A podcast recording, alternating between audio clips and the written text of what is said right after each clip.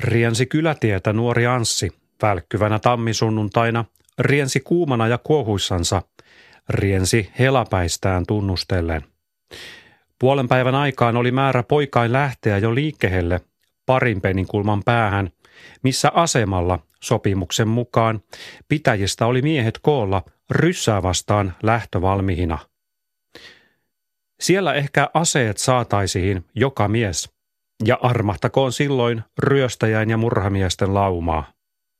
Näin kuvailee kirjailija V.A. Koskenniemi sisällissodan alkuvaiheita toukokuussa 1918 kirjoittamassaan runoilmassa Nuori Anssi.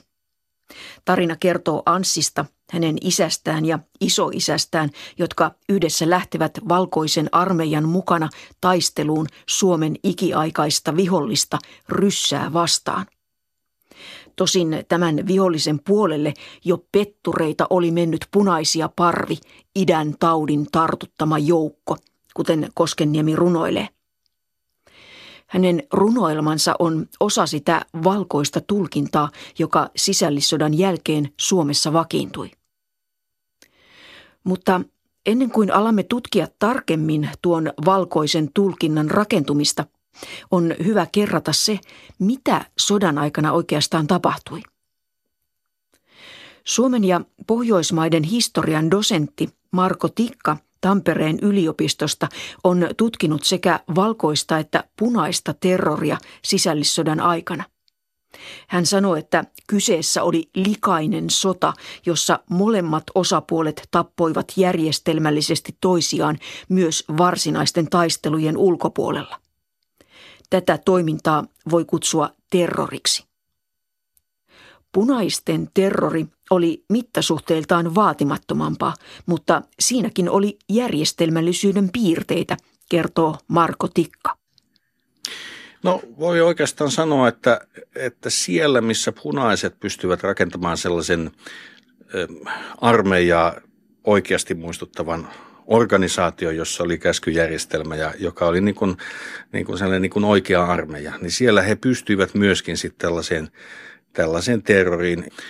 Eli Suomessa oli vuonna 18 sen sodan aikana kaksi paikkakuntaa, jotka niin kuin nousee yli muiden tässä suhteessa. Toinen on, on Kouvola, Kouvolan seutu, jossa, jossa punainen terrori oli hyvin, hyvin tuota, voimakasta ja sitten Toijala, Akaan Toijala. Kumpikin tämmöisiä rautatien solmukohtia käytännössä, jotka olivat punaisille tärkeitä pitää hallinnassa, koska rautateitse talviaikaan kuljetettiin sotajoukoille kaikenlaista tarpeellista. Niin se oli strategisesti tärkeää hallita näitä sekä Toijalaa että Kouvola ja, ja siksi myöskin sitten se organisoitunut vallankumousarmeija oli siellä niin kuin tehokkaimmillaan tavallaan sitten. Mitä se käytännössä tarkoitti? Mitä oli järjestelmällisyys siellä? No järjestelmällisyys siinä mielessä, että, että oli olemassa tällaisia rakenteita, paitsi että oli tämmöinen sotavoima, paitsi että oli sen sotavoiman sisällä sitten tämmöinen huoltojärjestelmä, niin sen lisäksi oli sitten tällainen, tällainen tavallaan poliittinen poliisi tai vastavallan kumouksellisten etsimiseen erikoistuneita joukkoja ja ryhmiä ja, ja tämmöistä sisäistä vakoilua, jonka, jonka seurauksena sitten punaiset pystyvät sieltä poimimaan sellaisia selviä vallankumouksen vastustajia ja, ja myöskin sitten niin kuin ääritapauksessa surmaamaan heitä. Tapettiin huomiota herättävästi joku tunnettu, valkoiseksi hyvin tunnettu henkilöpaikkakunnalla, että tämän tyyppistä toimintaa oli. Toijalassa ja sen ympäristössä punaiset teloittivat sodan aikana yhteensä sata siviilihenkilöä. Joukossa Honkolan kartanon omistaneet Furujelmin veljekset ja Mustialan karjanhoitokoulun opiskelijoita. Kouvolassa ja Korjalla punaiset surmasivat yli 130 valkoista, muiden muassa kymiyhtiöiden johtajan Jöstä Björkenheimin ja kymmeniä tehtaan virkailijoita. Muualla punaisten hallussa olleilla alueilla terrori oli vähemmän järjestäytynyttä, mutta eivät punaisten suorittamat murhat mitenkään sattumavaraisia olleet. He surmasivat rintaman takana ideologisia vihollisiaan, vastapuolen edustajia. Punaisen terrorin uhrina kuoli noin 1400 siviiliä. Osa heistä tapettiin vasta sodan lopulla, punaisten vetäytyessä paikkakunnalta. Tämä toimintatapa oli sama kuin Venäjän vallankumouksellisilla, kertoo Marko Tikka. Niin, siis tiedetään se, että, että tämmöiset henkilöt, jotka olivat bolsevikkeja, joilla oli se tuntuma siihen Venäjän vallankumouksellisuuteen. Joku Eino Rahja eh, Viialassa, kun lähdetään vetäytymään, hän antaa ohjeen, että vankeja ei säästetä, vangit ammutaan. Eli, eli se liittyy tähän tämmöiseen vallankumoukselliseen sodankäynnin taktiikkaan. Vetäytyessä eh, ammutaan kostoksi ne, jotka ovat tavallaan sen, sen tuota, sodan aikana tulleet sillä paikkakunnalla jo niin kuin punaisten silmätikuksi. Tämän, tämän tyyppistä toimintaa oli kyllä. Niin tehtiin Venäjällä? Kyllä, kyllä. Se liittyy Venäjän sisällissodan käymiseen, mutta siinä on tosiaan sellainen elementti, että siis tavallaan se, tämä innovaatio keksitään Venäjällä enemmän tai vähemmän yhtä aikaa kuin Suomessa. Eli, eli se, se liittyy osittain se liittyy siihen, että oli näitä bolsevikkeja, rahjavelekset tyyppisiä kavereita, jotka tulivat Suomeen suomalaisten, suomalaisten vallankumouksellisten avuksi, mutta se liittyy myös siihen vallankumouksen dynamiikkaan. Eli, eli, eli sitä sotaa ei käydä ilman, että tapetaan ideologisia vihollisia. Valkoisen terrorin muodot kehitettiin hallitusti armeijan piirissä ja sen johdon tieten. Terrorin perustelemiseksi valkoiset upseerit joutuivat ottamaan käyttöön venäläiset lakipykälät, selittää dosentti Marko Tikka. No valkoisilla oli, oli sen sodan alusta alkaen iso ongelma siinä, että, että mitä nämä punaiset oikeasti ovat. He eivät olleet niin vihollisarmeijan sotilaita, vaan pikemminkin aseistettuja siviilejä. Ja tämä oli se perusongelma. Siviilejä ei voi rangaista, armeija ei voi tavallaan rangaista siviilejä. Se on siihenkin aikaan kuitenkin nähty sotarikoksena. No, mikä tähän oli sitten ratkaisu? Oli, eh, oli niin, että Suomen suuriuhtinaskunnalle oli annettu tämmöinen tällainen asetus, joka käsitteli sitä, että jos tämmöistä väliaikaista sotatilaa. Eli, eli jos joku alue Venäjän valtakunnassa siellä tapahtuu joku talonpoikaiskapina tai, tai lakko, levottomuus, niin koska Venäjällä oli aika heikko tämmöinen, tämä poliisilaitos ja, ja se sellainen sisäinen turvallisuuden järjestelmä, niin yleensä, yleensä tässä isossa tilanteessa sitten turvauduttiin armeijaan ja, ja sitä varten 1900-luvun alussa Venäjän keisarikunnan alueelle annettiin sitten tämmöinen, tämmöinen laki väliaikaisesta tämmöisen niin kuin paikallisen sotatilan julistamisesta, joka tarkoitti sitä, että tämmöisellä levottomuuksiin sortuneella alueella, niin siellä saattoi sitten käytännössä armeija ottaa kaiken vallan käsinsä. Ja siihen, siihen liittyvä asetus oli annettu myös Suomen suuriuhtinaskuntaan, mutta täällä sitä, koska se oli annettu tämän niin sanotun sortokauden aikana, niin katsottiin, että se ei ole niin kuin meillä pätevä. Se ei ole meillä on voimassa oleva laki. Mutta kun tuli vuosi 18 ja sisällissota, niin sitten valkoisen armeijan päällystö, josta suurin osa oli, oli keisarillisen Venäjän upseereita ja tunsivat tämän lainsäädännön, niin he katsovat, että tämähän on mitä parhain laki tähän tilanteeseen sovellettavissa. Eli, eli kapina tukahdutetaan ja, ja, ja sen, sen tuota, venäläisen asetuksen avulla pystyttiin sitten asettamaan siviilejä tämmöisen sotaoikeuden käsiteltäväksi ja, ja siviileiksi nämä punaiset valkoisten näkökulmasta luettiin. Mutta se, se hallitus, senaatti, sehän vastusti näiden, näiden kenttätuomioistuimien muodostamista, eikö vaan? Joo, siinä oli sellainen, sellainen aika erikoinen tilanne tosiaan, että P.S. Wienhood, joka, joka johti Vaasan senaattia, oli nimenomaan taistellut tässä laillisuustaistelussa juuri tällaisia asetuksia vastaan, niin kuin tämä sotatila-asetus.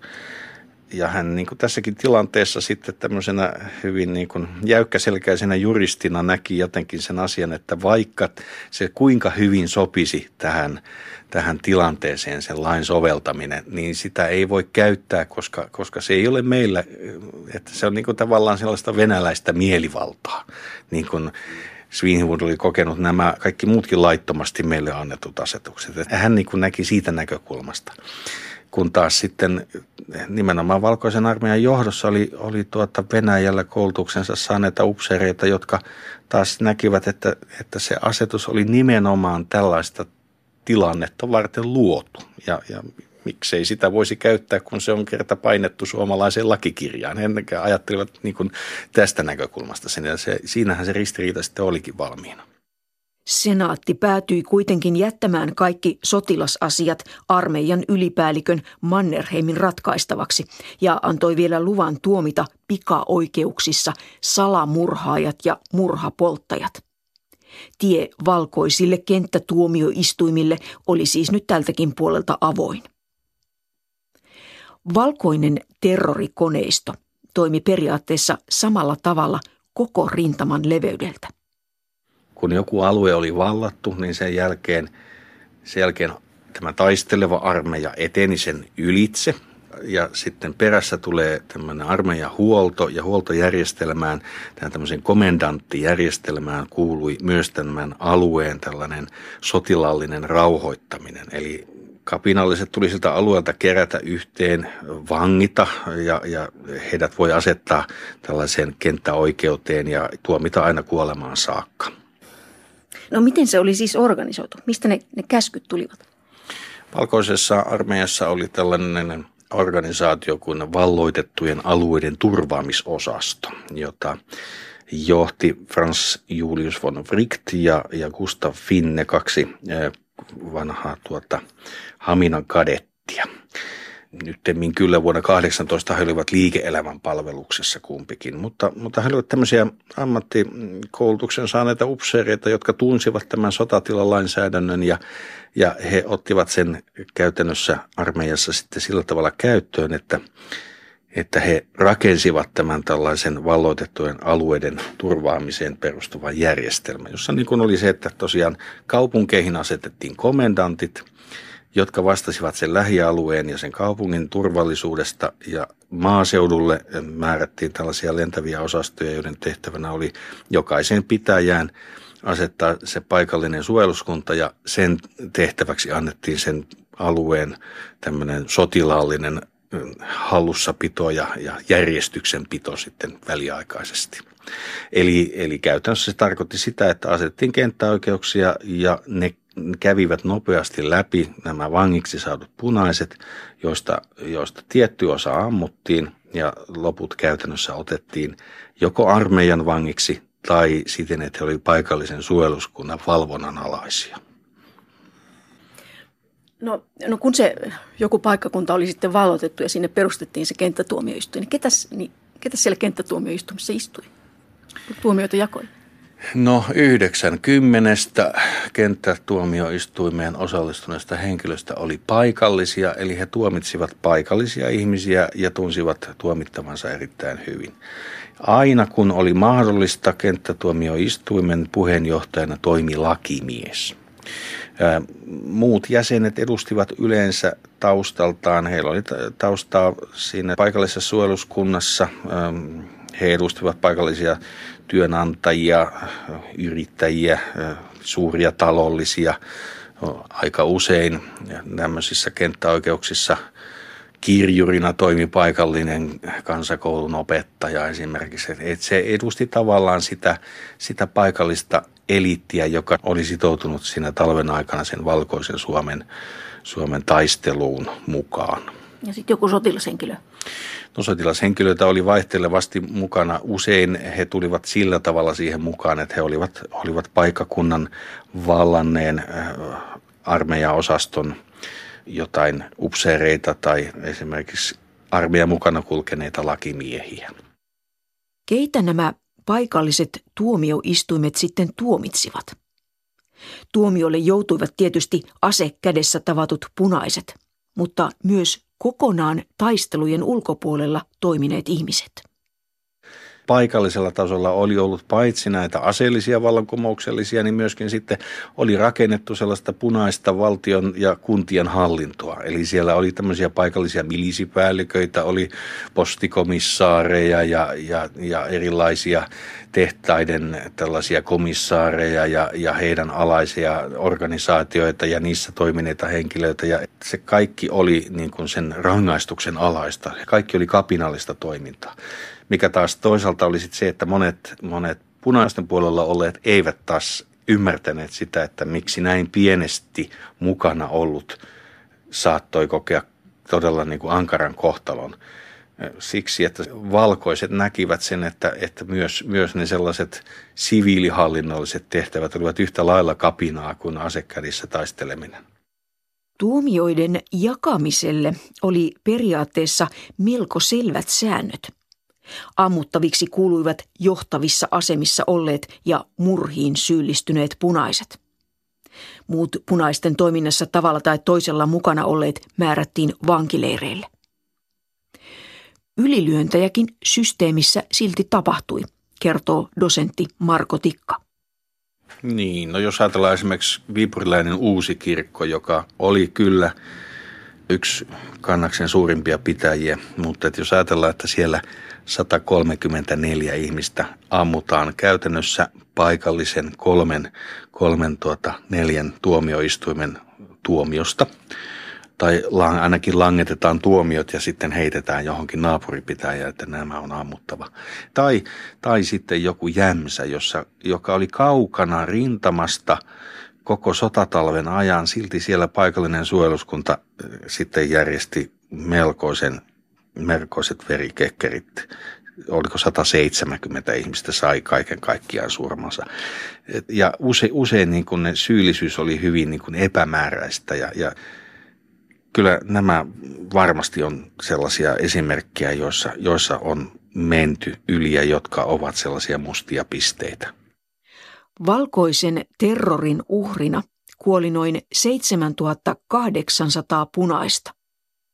Lisäksi vankileireillä kuoli nälkään ja tauteihin noin 12 500 punaista. Sodan jälkeen valkoisella puolella pyrittiin selittämään terroria ja tappamista jonkinlaisina yksilötason tunteenomaisina tekoina. Verenhimoisten vaistojen valtaan joutuneet punaiset olivat kiihtyneessä mielentilassa tappaneet viattomia uhreja, jonka takia suuttumuksen valtaan joutuneet valkoiset olivat ehkä syyllistyneet joihinkin ylilyönteihin. Henkilökohtaisen koston ja vihan elementtejä teloituksissa kyllä oli, mutta Marko Tikan mukaan tätä näkökulmaa liioiteltiin. Ainut järkevä perustelu, joka rauhan aikana tuntuu toimivan, on sitten se sellainen eh, vihan vallassa toimiminen, mikä, mikä on sitten, niin se on, jos vähänkin ajattelee järjellä, niin se on, se on aika huono perustelu niin kuin sille väkivallalle, joka, joka saattoi kestää viikkoja ja koskettaa satoja ihmisiä kyllä siinä vihaa jossain vaiheessa loppuu niiltä ihmisiltä, jotka tappaa toisiaan. No mitä se sitten on? Siis on, jos se, se on organisoitu järjestelmä. Se on tapa käydä sotaa tässä tapauksessa ollut.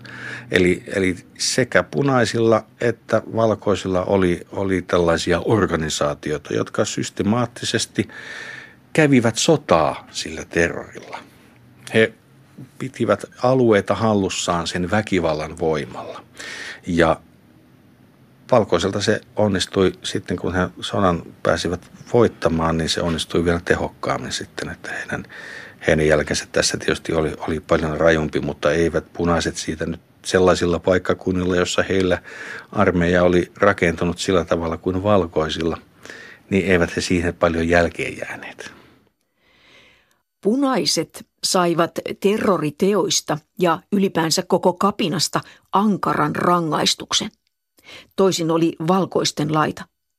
Valtionhoitaja Svinhuvud antoi joulukuussa 1918 armahduspäätöksen, jolla kaikki valkoisella puolella väärinkäytöksiin syyllistyneet vapautettiin vastuusta. Aikalaisten kertomuksissa ei juuri näy viitteitä siitä, että valkoisella puolella olisi tunnettu jonkinlaista syyllisyyttä sodan tapahtumista. Sekä Marko Tikka että toinen haastattelemani tutkija, Suomen historian dosentti Seppo Hentilä Helsingin yliopistosta, ovat sitä mieltä, että jälkiä jättämättä sodan tapahtumat eivät voineet valkoisiltakaan ohi mennä. Seppo Hentilä esittää, että sodan jälkeen tämän valkoisen syyllisyyden katteeksi piti rakentaa kokonaan oma historian tulkinta. Juuri käytyä sotaa alettiin nimittää vapaussodaksi. No, tämä vapaussota-käsitehän oli siis jälkikäteen rakennettu, mä oon kutsunut sitä keinotekoiseksi historian tämmöiseksi niin kuin artefaktiksi, hienosti sanottuna, koska se sota ei, ei, ei ole mitään tieteellistä näyttöä sille, että se olisi ollut vapaussota. Siinä mielessä Suomi olisi taistellut siinä niin kuin Venäjää tai venäläisiä vastaan ja saavuttanut itsenäisyytensä. Että se, sehän oli siis ihan puhdas sisällissota, jota käytiin punaisten ja valkoisten siis suomalaisten kahden osapuolen kesken, johon ulkopuoliset antoivat kummallekin osapuolelle sotilaallista apua, mutta, mutta sen piti olla vapaussotaa sen takia, että saatiin tavallaan se sodalle hohdokkaampi motiivi ja sillä voitiin sitten perustella tiettyjä lähinnä sitä, mm, millä tavalla nämä kostotoimet ja rankasutoimet olivat sitten silloin keväällä ja kesällä 18 toteutettu näitä punaisia kohtaan. Ja vain vapaussota oli riittävän ylevä asia Suomen vapauden ja itsenäisyyden pelastaminen. Se oikeutti tavallaan jälkikäteen ne teot, joita valkoiset olivat joutuneet tekemään silloin keväällä ja kesällä 18. Se valkoinen puoli kuitenkin tunsi jotain niin kuin syyllisyyttä siitä mitä oli tapahtunut? Kyllä varmasti, eh, jos 27 000 ihmistä on lyhyessä ajassa tapettu, niin kyllähän se, eh, se on täytynyt koskettaa myös niitä, jotka ovat aikaansaaneet tämän, eh, tämän surmatyön. Sen asian glorifioiminen sitten niin kuin helpotti näitä tunteita? No ilman muuta se, että oli, ollut, oli vapaussoturi ja saatiin panna rintapieleen näitä kunniamerkkejä ja käydä tuota juhlimassa näitä vapausodan vuosipäiviä ja marssia vapausodan veteraanina näissä juhlissa ja nauttia niin kuin yhteisön arvostusta, että oli ollut vapaustaistelija. Sehän oli hyvin tärkeä asia tietysti, että, joka varmasti omalta osaltaan myös niitä tekoja, jos ne olivat mieltä painamassa, niin varmasti hyvitti omalta osaltaan. Keväällä 1919 vapaussodan kertomusta rummutettiin kautta maan valtavalla voimalla. Juhlinta alkoi jo tammikuun puolen välin jälkeen Viipurissa, jossa muisteltiin vuoden takaisia taisteluja. Kaksipäiväisten juhlallisuuksien aikana kaupat ja koulut olivat kiinni. Kadut koristeltiin riemukaarilla ja sotilasparaatit ja juhlakulkueet seurasivat toinen toistaan. Tammikuun lopulla vietettiin vapaussodan alkamisen vuosipäivää monilla paikkakunnilla ja Helsingissä järjestettiin suojeluskuntalaisten paraati. Huhtikuun lopulla jokseenkin kaikissa Etelä-Suomen kunnissa ja kaupungeissa juhlittiin punaisen vallan loppumisen vuosipäivää. Tampereella järjestettiin taistelunäytös, jossa valkoisen armeijan ja punakaartin taistelijoiksi naamioituneet miehet hyökkäsivät toisiaan vastaan lähellä Kalevankankaan hautausmaata, missä edellisenä keväänä oli sodittu toden teolla. Useamman tuhannen miehen näytöstä seurasi suuri joukko kiinnostuneita kaupunkilaisia ja korkea-arvoisia upseereita. Esimerkiksi Loimaalla – parinkymmenen tuhannen asukkaan pitäjässä järjestettiin kevään aikana kymmenen muistojuhlaa ja toiset kymmenen muuta tilaisuutta, joilla oli joku yhteys valkoisen puolen kokemuksiin sisällissodassa. Tutkija Aapo Roselius pitää kevään 19 raivoisaa juhlintaa jonkinlaisena vastareaktiona edellisen syksyn tapahtumille. Maailmansota käynyt Saksa oli romahtanut marras-joulukuussa ja sen pohjoinen satelliittivaltio, valkoinen Suomi, oli jäänyt ilman takuumiestään. Saksan häviö vahvisti bolsevikkien asemia Venäjällä. Suomi puolestaan joutui liittoutuneiden vaatimuksesta luopumaan saksalaissuuntauksesta ja jo valitusta saksalaisesta kuninkaasta ja vahvistamaan sen sijaan demokratiaa. Se merkitsi uusia eduskuntavaaleja, joissa myös hävinnyt osapuoli eli sosiaalidemokraatit olivat mukana. Vapaussodan juhlinnassa kuningasmielisiin ja tasavaltalaisiin hetkeksi jakautunut porvarillinen rintama löysi jälleen toisensa. Kaiken kuohunnan keskellä tuntui turvalliselta samaistua yhteisen sodan kertomuksiin ja kuviin. Ajan olon muistojuhlien määrä tietysti väheni, mutta valkoinen tulkinta sodasta vakiinnutettiin vähitellen kattamaan koko julkinen tila. Dosentti Seppo Hentilä kertoo, että joka puolella maata vakiintuivat vähitellen samanlaiset tavat muistaa vainajia ja viettää juhlia. Niin, nämä oli nämä tammisunnuntait, joita vietettiin. Se oli se 27. päivä tammikuuta, jolloin Mannerheim oli aloittanut siellä Pohjanmaalla näiden venäläisten varuskuntien aseistariisunnan. Tämä tammisunnuntai oli niin kuin se vapaussodan lähtölaukaus. Se, sitten sen muistoahan on vietetty ihan näihin päiviin asti. Pohjanmaalla erityisesti. Ja tuota, tärkeä juhlapäivähän oli 16. toukokuuta, joka oli tämän Mannerheimin Helsingin järjestämä voitonparaatin päivä. Ja sitten eri paikkakunnilla tietysti oli, kun, kun tämä sota oli yleensä siinä toukokuun alkupäivinä oli valkoisten voitto, siis 18 varmistunut, niin sinne tuli sitten, sitten aina omaan pitäjän suojeluskuntalaisia jääkäreitä ja niin poispäin. Niin tämä paluupäivä, jo, voittajien paluu, kotiinpaluupäivä oli eri paikkakunnilla myöskin hyvin tärkeä juhlapäivä, sitten, jota aina vuosittain juhlittiin. Sitten sankarihautajaisissa, jotka on yksi tämän vapaussota kertomuksen niitä alkuvaiheen asioita, että kaikkialla joka ikissä Suomen pitäjässä, jos suinkin oli mahdollista, järjestettiin sankarihauta ja sitten vuoden päästä niitä taas vietettiin näitä vuosi, vuosipäiväjuhlia ja suuria tilaisuuksia järjestettiin, jossa tätä sankarimuistoa vaalittiin. Ehkä vähän tämmöistä makaberiakin asiaa siihen liittyy, kun tuota, näitä sankarivainajia ei tahtonut olla, että olisi voitu viettää näitä sankarihautoja, niin sitten niitä ruvettiin kaivamaan ylös. Paltamosta on tämmöinen kertomus, että havaittiin, että kaksi nuorta paltamolaispoikaa oli kaatunut Viipurissa, oli haudattu sinne, niin se seurakunta järjesti, että ne kaivettiin ylös ja tuotiin Paltamo, että ne voitiin siellä sankarivainen haudata omaan, omaan pitäjän kirkkomaahan. Että tämä meni niin kuin näin, näin pitkälle tämä yritys niin kuin joka puolella toistaa tämä samaa. Että ja juhlat ja niin poispäin.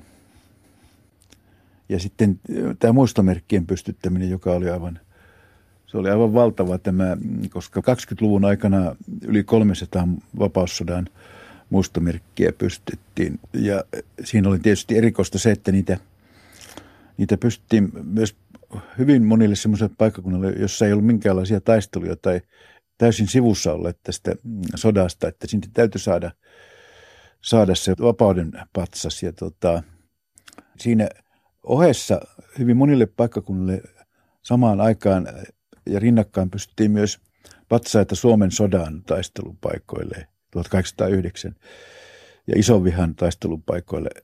Että se myöskin näiden patsaiden kautta liitettiin tämä kertomus kauas historiaan taaksepäin. Ja, ja saatiin rakentumaan tämmöinen pitkä traditio siitä, kuinka Suomi on tätä perivihollista vastaan ikuiset ajat taisteluja. Nyt vi, vihdoin saavuttanut vapautensa 1918. Valkoinen tulkinta sodasta sementoitiin paitsi juhlapäiviin ja patsaisiin, myös koulukirjoihin ja historiateoksiin, kertoo dosentti Seppo Hentilä. Sitten valtavien historiahankkeiden, tämmöisten tiiliskivihistorioiden alulle pano ja 20-luvun alussahan syntyikin kaksi tällaista kuusiosaista. Mä laskettiin, että se oli yli 8000 sivua vapaussotahistoriaa. Toinen oli jääkäri taustaisten upseerien tekemä ja toinen sitten Venäjällä koulutuksensa saaneiden suomalaisten upseereiden. Tässä jälkimmäisessähän oli Mannerheim se käynnistäjä ja tämän hankkeen suojelija ja tässä edellisessä huomattava jääkäri, vaikuttaja Kai Donner oli sen. Ja molempien nimi oli Suomen vapaus 1918. Ja niissä sitten perusteltiin tämän valkoisen voiton oikeutus, tai siis sitä, millä tavalla tämä voitto oli saatu. Miten noissa historiankirjoissa esitettiin se punainen puoli? No punaista puolesta ei esitti mitään muuta kuin, että oli, oli, olivat maanpettureita, roistoja ja murhamiehiä ja, ja ainoastaan punaista terroria käsiteltiin siinä. Sen sijaan va- valkoisten tekemistä laittomista teloituksista tai muista ei ollut edes alaviitettä näissä kummassakaan. No sitten oli tietysti tosiaan koulut, koulukirjat. Niin, no koulukirjoista tietysti sen verran, että niissä ei tunnustettu mitään muuta näkökulmaa kuin tämä vapaussota. Ja myös ki- kirjallisuuden opetuksessa käytettiin semmoista kirjallisuutta, joka kertoi tästä vapaussodan sankaruudesta. Vaikkapa nyt V.A. Koskiniemen nuori Anssi, tämmöinen kertomus oli koulussa hyvin paljon käytetty niin kuin lukemistona. Nuoresta Ansista kuulimme otteen jo tämän ohjelman alussa. Tuossa runoilmassa mainitaan tosiaan vain pari kertaa sivumennen, että vastapuolella olisi ollut joitakin muitakin kuin venäläisiä. Kouluissa sisällissota esitettiin vapaussotana niin valkoisten kuin punaistenkin lapsille. Pohjanmies ja karjalainen nousi ennen muita, sillä Pohjanmaalla sekä Karjalassa kiivahammin palaa miesten sydämissä veri. Savomaa ja Satakunta nousi yhtä alttihina, nousi Häme kilpailleen vaaran kunniasta. Puukoin pattereita otettiin, paljain käsin ryssän kanuunoita. Ylivoimin etelästä tullen vihollisen voimat hyökkäsivät, mutta Suomen miesten rivit kesti, seisoi vankkumatta paikoillansa yksi kymmentä ja sataa vastaan. Kalleimpansa antoi joka koti, joka mies ja nainen parhaimpansa – Uhras Suomen omaan pyhään sotaan, vapauden sotaan ryssää vastaan. Punaisen puolen ääntä ei sentään kokonaan voitu tukahduttaa. Sosiaalidemokraattinen puolue oli uusinut kasvonsa ja onnistunut järjestäytymään uudelleen heti sodan jälkeen syksyllä 18. Maaliskuun alussa 1919 järjestettyihin eduskuntavaaleihin puolue lähti erittäin räväkällä vaalijulisteella, jonka otsikkona oli Sorron yöstä nouskaa. Vaalijulisteessa kuvailtiin, miten porvaristo oli kylvänyt kuolemaa ympärilleen ja köyhä kansa oli jätetty nääntymään nälkään. Oikeusministeri määräsi julisteen heti miten takavarikoitavaksi, mutta se ehti kuitenkin levitä laajalle kautta maan. Sosiaalidemokraattisen puolueen puheenjohtajaksi noussut Väinö Tanner haastettiin oikeuteen vaalijulisteen takia. Tanner avustajineen esitti oikeussalissa satasivuisen vastineen, johon oli ensi kertaa koottu tietoja sodan aikana menehtyneistä punaisista. Oikeudenkäyntiä selostettiin laajasti myös porvarillisissa lehdissä, ja tätä kautta sodan hävinnyt puoli sai ensimmäistä kertaa näkyville omia näkemyksiään sodan tapahtumista.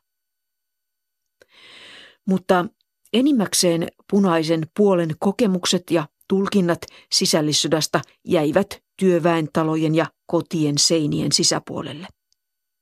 Valkoinen totuus hallitsi julkisuutta vuosikymmeniä kertoo dosentti Seppo Hentilä. Joo, se, se on oikeastaan niin yksi suomalaisen historiankirjoituksen lujimmin sementoituja myyttejä, koska se kesti aina 60-luvulle asti oppikirjoja jopa tutkimusta myöten kesti tämä tulkinta, että se oli nimenomaan vapaussota ja tämä sitten vasta rupesi murtumaan, kun tuli nämä Väinölinnan pohjan tähti se toinen osa ja sitten Jaakko Paavolaisen tutkimukset punaisesta ja valkoista terrorista. Vasta sitten se rupesi tämä vapaussota käsitys murenemaan ja, ja, ja tuota, sen rinnalle nousi ensin kansalaissodasta puhuminen ja nyt viime aikoina tämmöinen kaikkein neutraali on tietysti tämä sisällissota, joka on noussut nyt myös tutkijoiden käyttämäksi termiksi.